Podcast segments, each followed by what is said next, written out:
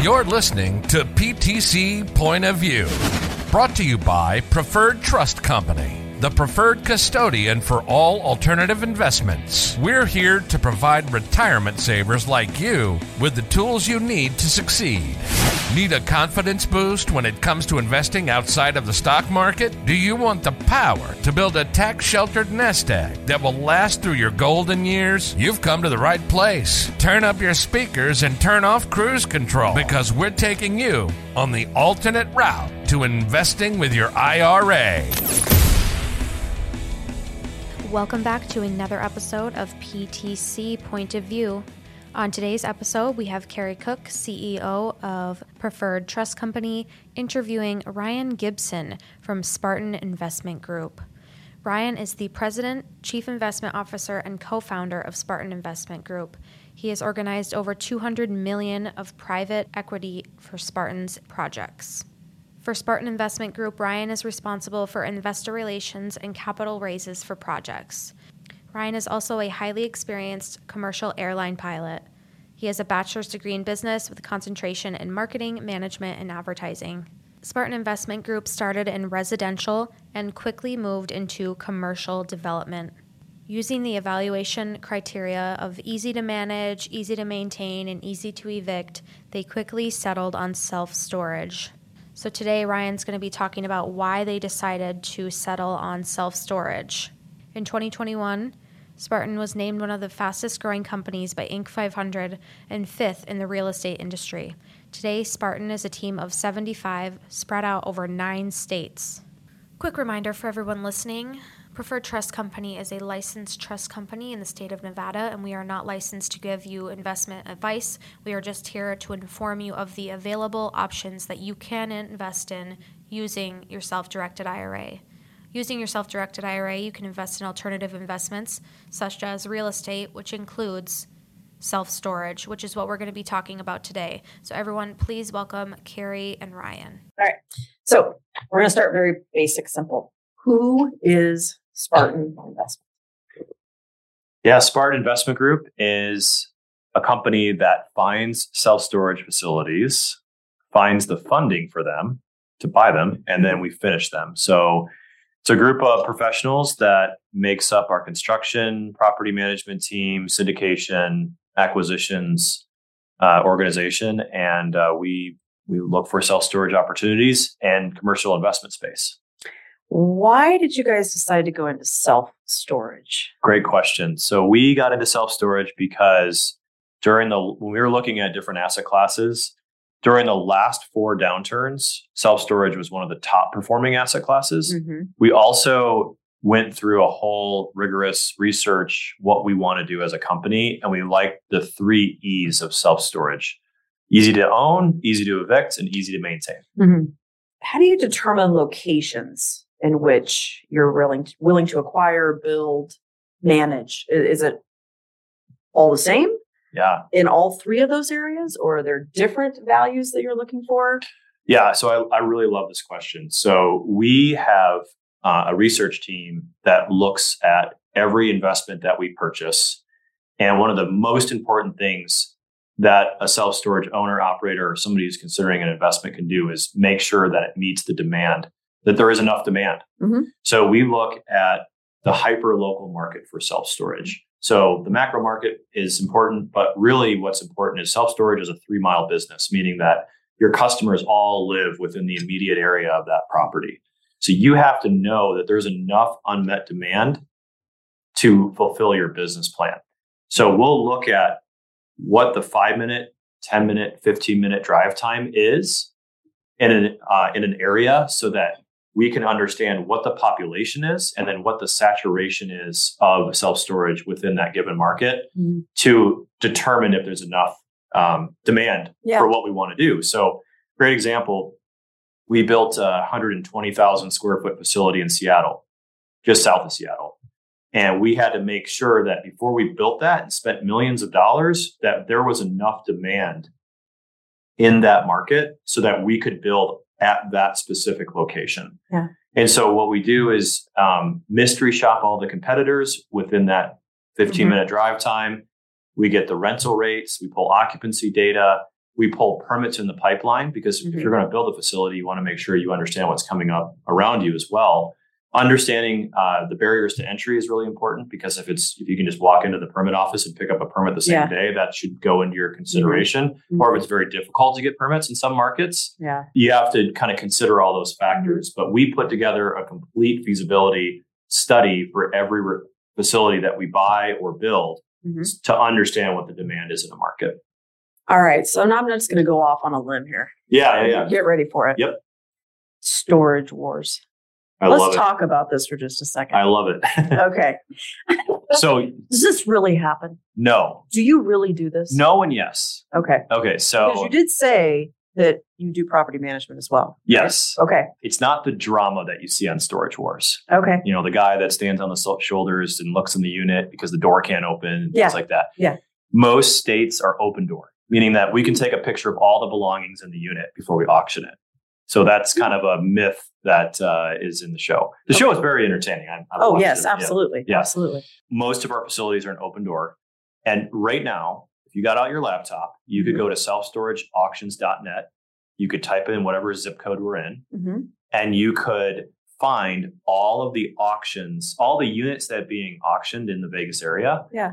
And you could see what is exactly in the unit and you could bid on them. Hmm. So there's no need to even go to a property.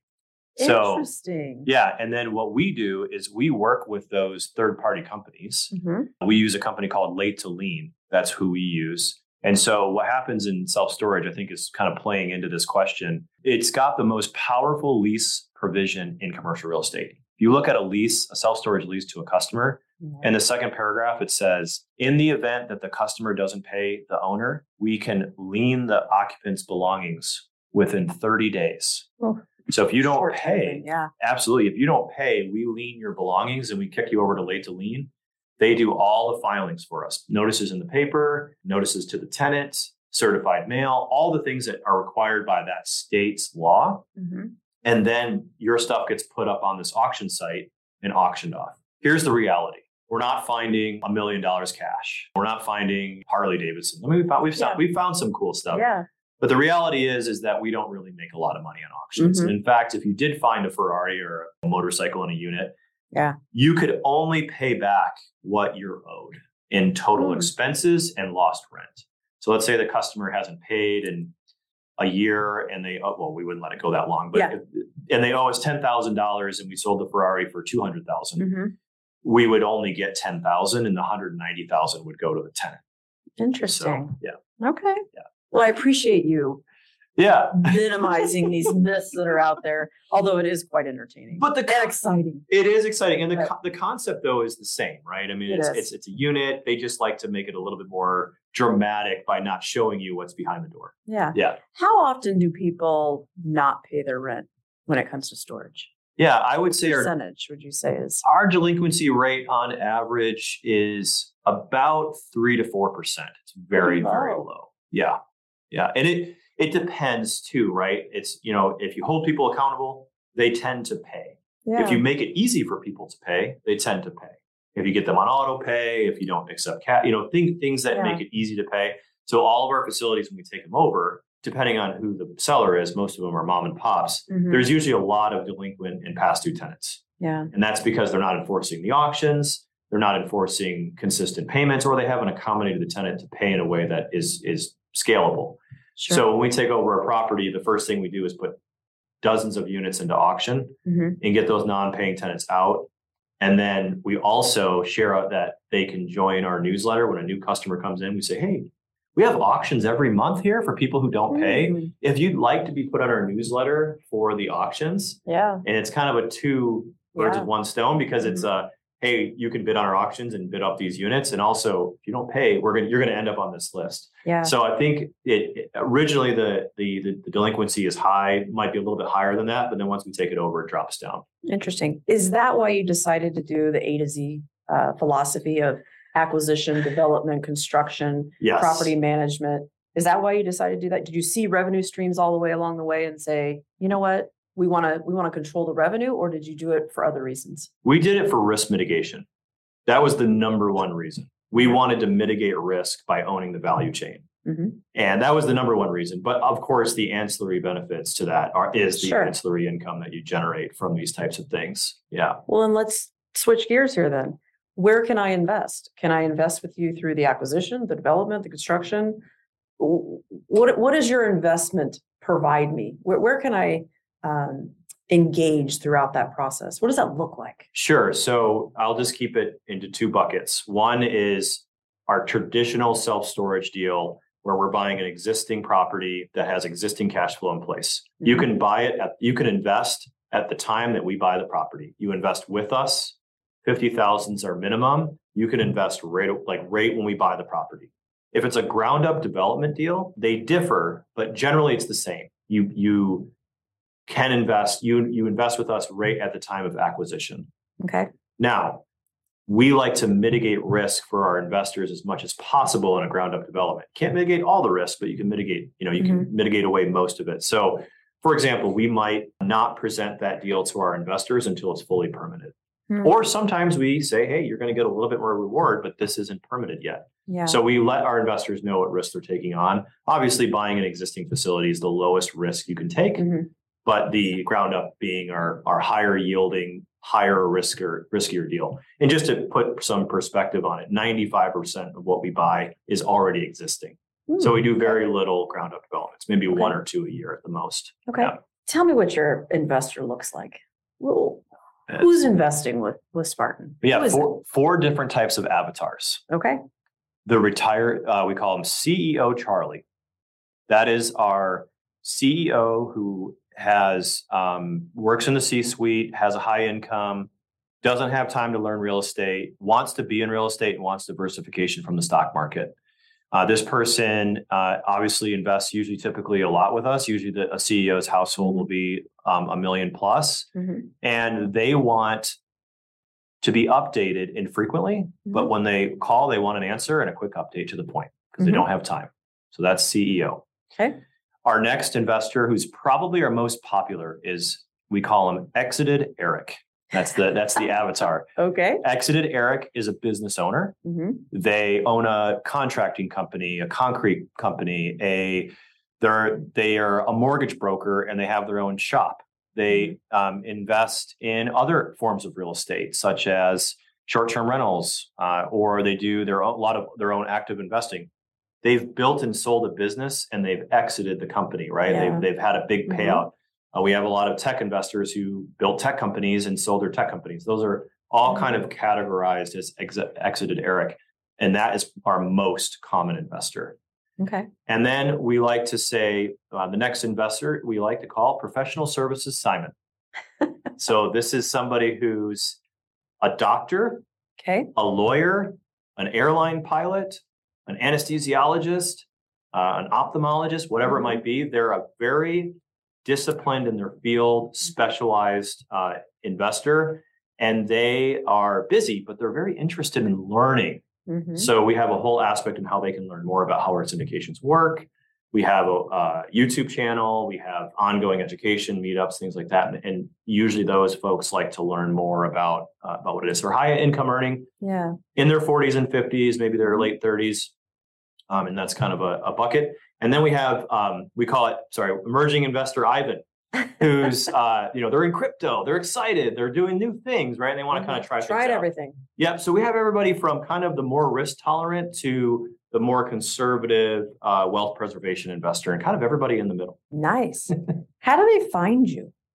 Uh, they find us through podcasts and webinars and meetups and speaking at conferences. They find us through us doing continuing education. And then we have a lot of people that mostly come from referrals. So a lot of our investors have good experiences with us and they tell their friends. Yeah. Yeah.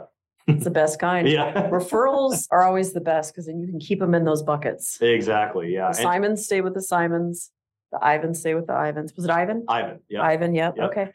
they they tend to, right? We Yeah. we gravitate gravitate towards the same type of people. That's- And that's so right, That yeah. really helps, you know, stabilize those four buckets for you. That's why you have four buckets. Absolutely. I wish I had four buckets. Well, you do now. I feel like I have 20 Yeah. buckets. We Oh. got four buckets Oh, here. I love the four I buckets. think they'll. I think. I think. you know, may- I don't know. Maybe your investors won't, but sometimes they typically, That's a pretty good profile typically Yeah. of, of of who you're talking to. And it's interesting, like a like a, a CEO is going to learn different or care about what they learn differently Yeah. than a professional services Simon who is definitely listening to podcasts. True. Yeah. and- and- Definitely. And, learning more kind of On the fly. Yeah, on the fly. As they're working, as they're working taking as in the information. it, it- eh, that's exactly Got right. that Yeah. intellectual, like, I gotta, I gotta learn something new today. What am I gonna learn? Well, Yep. I'm doing my job, but feed me that.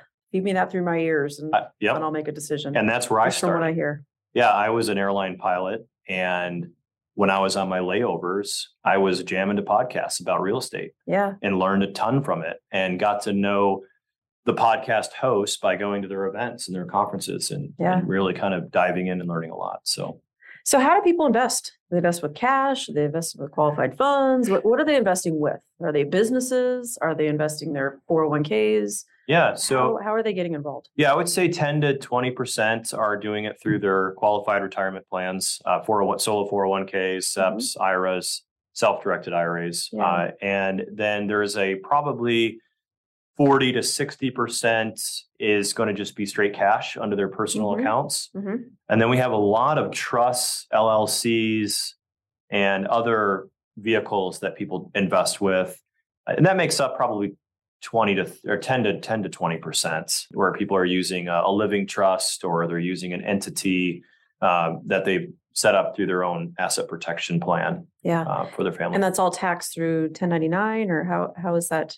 yeah, all K1, All K1? all K1 through the equity side. Okay. Yeah, and then we do do some debt offerings from time to time, and those are a 1099 INT, Okay. Yep.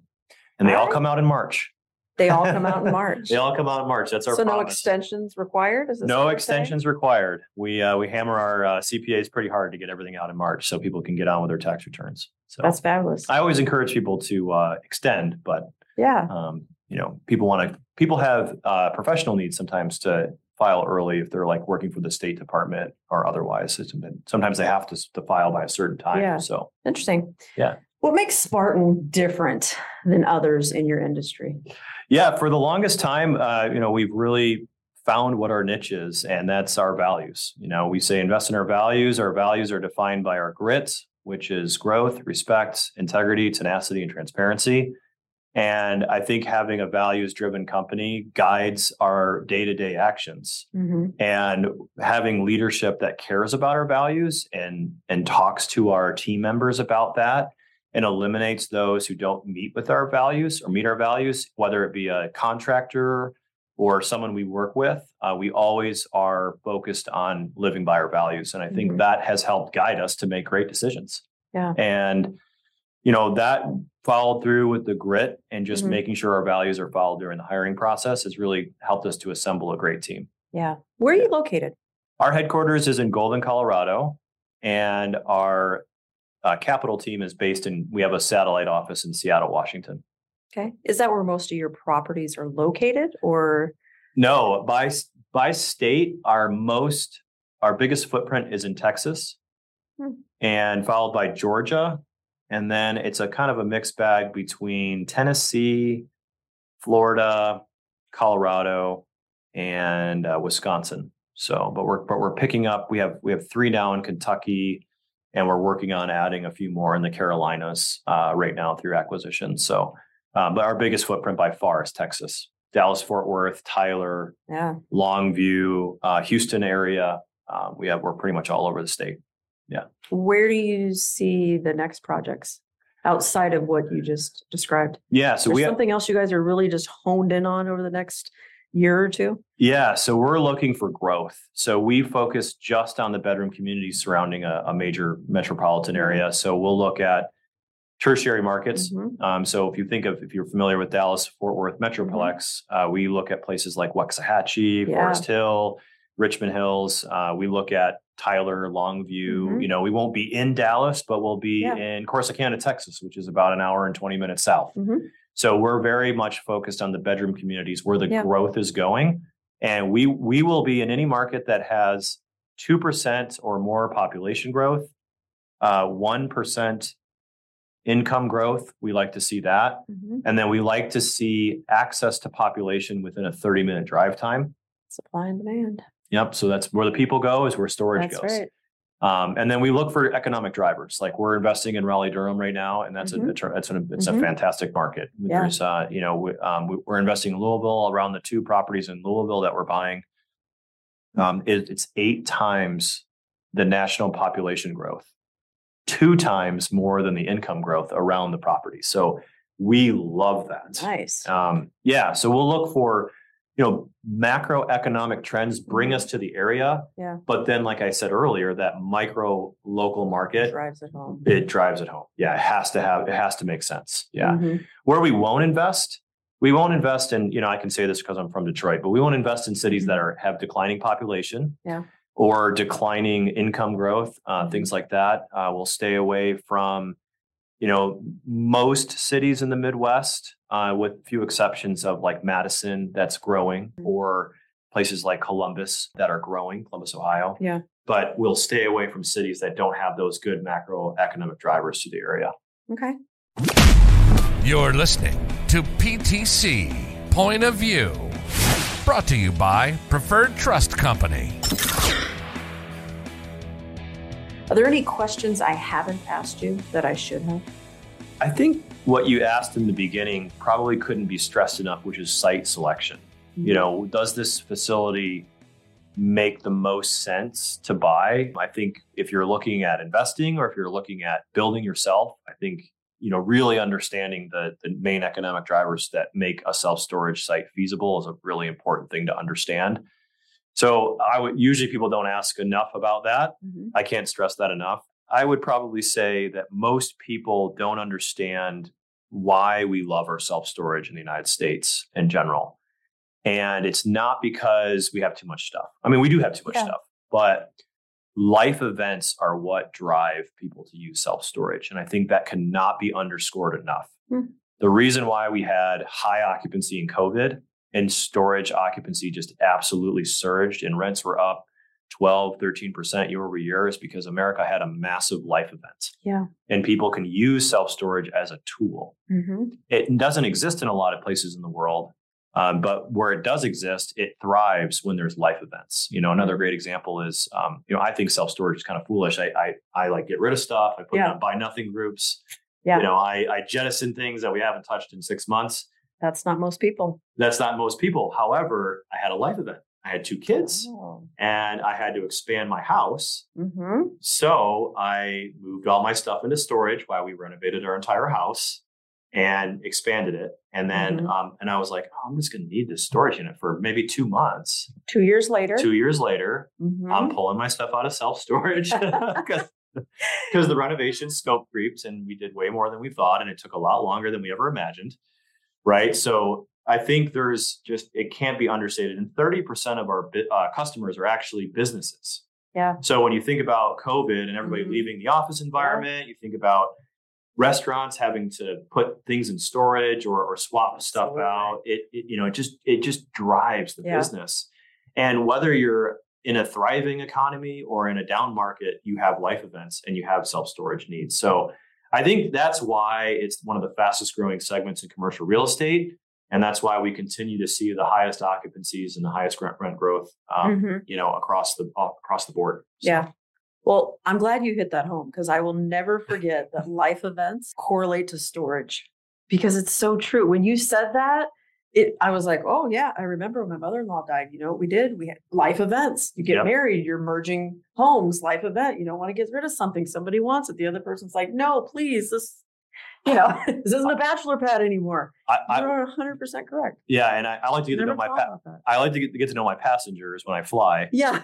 And in the last few trips I did was during COVID, right mm-hmm. when COVID started. Hmm And I'm flying a you know a 200 passenger jet down to Orlando, hmm and it's empty. And there's one passenger on the plane. And so I went to that passenger and I said, I got to ask you, like, what are you doing? Yeah. And she said, My mother in law just passed away. I'm flying to Florida to put herself into or put her stuff Into into storage. And I was like, there you go. Doesn't matter what's going on in the world. The one person on the plane is a self, literally going and using self storage. So it's a thing that really adds value. One more thing, if I could sne- sneak it in there, how do you add value to a self storage facility? I think is what a question that I commonly get. Mm. So multifamily, it's pretty easy, right? Well, not easy. It's hard work, Yeah. but you buy Still. 300, 300 units and the rent's below market, and then you take 100 and you upgrade them with washers and dryers and Yeah. floor packages and things like that, and then you raise the rents and you boost the NOI. And so self storage is mom and pop, heavily, heavily owned by mom and pop, and they just care about occupancy and they don't care about marketing and revenue and optimization and Hmm. ancillary income and things like that. So I think the way we really find value in self storage is we will buy a, a property that haven't has you know haven't had the rents increased in like 20 30 years Mm, and the market rents are 40 50% higher than Yeah. what we're purchasing instant. instant bump and we don't have to take the unit offline it's an Yeah. empty box Yeah. The other thing that we do is we sell uh, tenant insurance so when you come to our stores you have to buy you have to be insured you don't have to buy our insurance but we actually provide the insurance Mhm. and then we we revenue share that insurance Mm. so we're, our goal is to constantly make sure that all of our customers are insured and we share in that revenue quite a bit. So Mm. I like that. I like that. Yeah. Well, Ryan, it was great to have you today. thank you. But before we leave, tell our listeners how do they find you? How Yeah. do they find Spartan Investment Group? Yeah, so our website is spartan-investors.com.